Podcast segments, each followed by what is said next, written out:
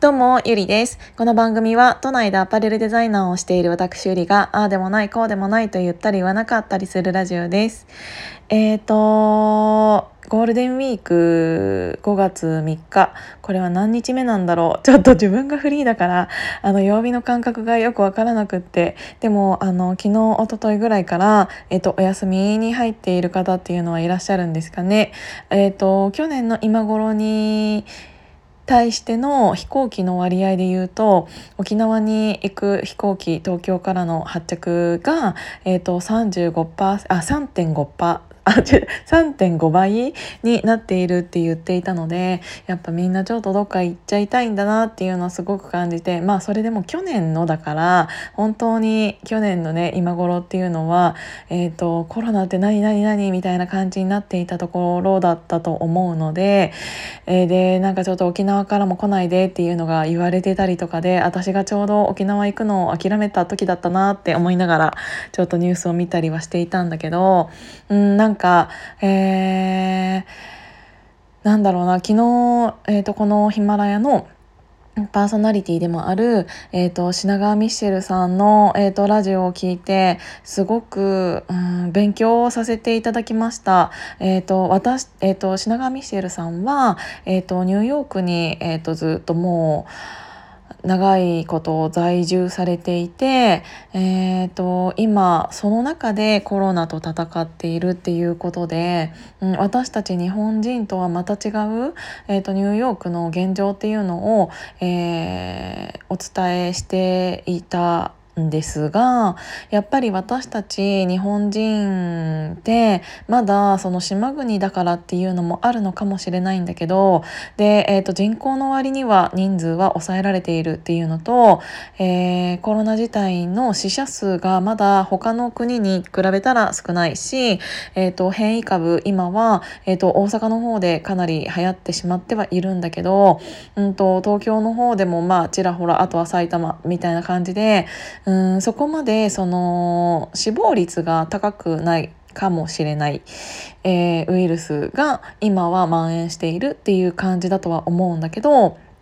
うんやっぱり今、えーと、ニューヨークのその実情っていうのを、えーと、お聞きすると同じコロナではないっていうことが本当に、えーと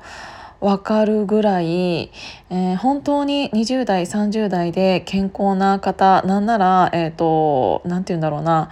うーんジムとかも行かれていて健康にも気を使われていてっていう方だったとしても、えーと、コロナにかかってしまって、えーと、入院を数ヶ月することになりその後も疾患があるなんか肺とかの機能に疾患があってそれが治るかどうかわからないっていう状態が続いていたりとか ICU に入れられたりとかえっ、ー、と何て言うんだろうな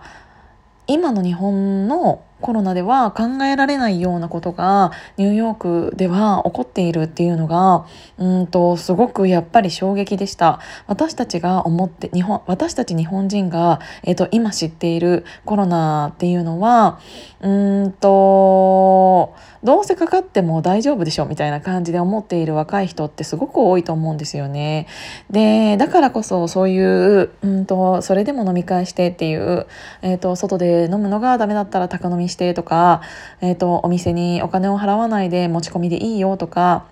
そういうのをしちゃっているところっていうのは私の周りでさえもすごく多いから、うんと分かってないんだなっていうのが伝わってないんだなっていうのがすごく、えーと、分かっちゃった。なんか、うん、やっぱりこういう時にさどういう、うん、どういう、うん、なんだろう今だけの自分の利益を優先するがあまり、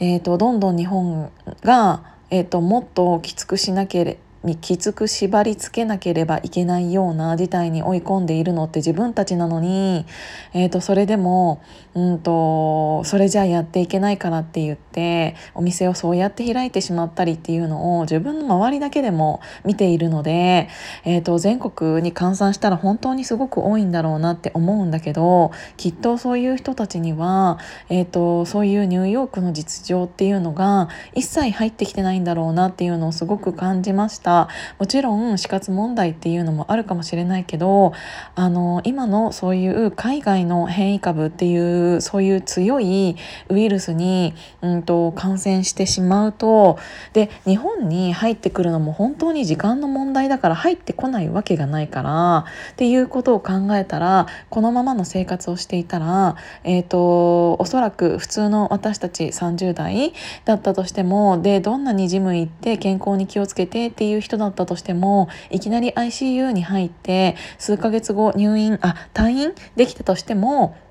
うんと、疾患が残る可能性も高いっていうのってあの自分の周りにそれがいないから想像できていないと思うんですよね。遠い海外の話って思っているかもしれないんだけど、えーと、後悔しても本当に遅いからね。あのそれがなってしまったらもううん取り返しのつかないものなのでうんなんかちょっとそこら辺までちゃんと,、えー、と考えて自分を自分の生活っていうものをしていかないと後々大変なことになっちゃうよっていうのを思った。うんとで今そのアメリカニューヨークでは、えーと、結構ワクチン接種っていうものが、えーと、接種することによって得があるようなシステムっていうのを設けているらしくって結構な人数が、えーとワクチンを接種されているようで今年の8月9月ぐらいって言ってたかな？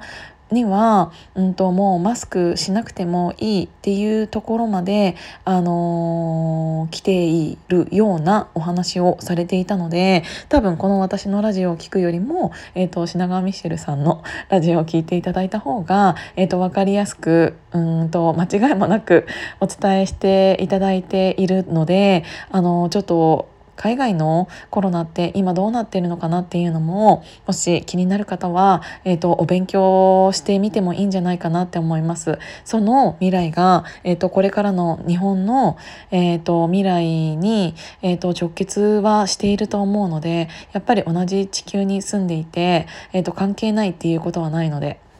なので、まあ、えっ、ー、と、諸外国それぞれの、えっ、ー、と、やり方で、えっ、ー、と、どれ、どうコロナを封じ込めるかっていうのはたくさんやられているとは思うんですけど、特にアメリカっていうのは、えーと、そういうモニターになる、えーと、一つの大きな国だと思うので、えーと、やっぱりそこら辺自分もお勉強しなきゃなって思いながらちょっとラジオをあの拝聴させていただいてました。ということで今日はちょっとコロナの話になっちゃってあれなんですけど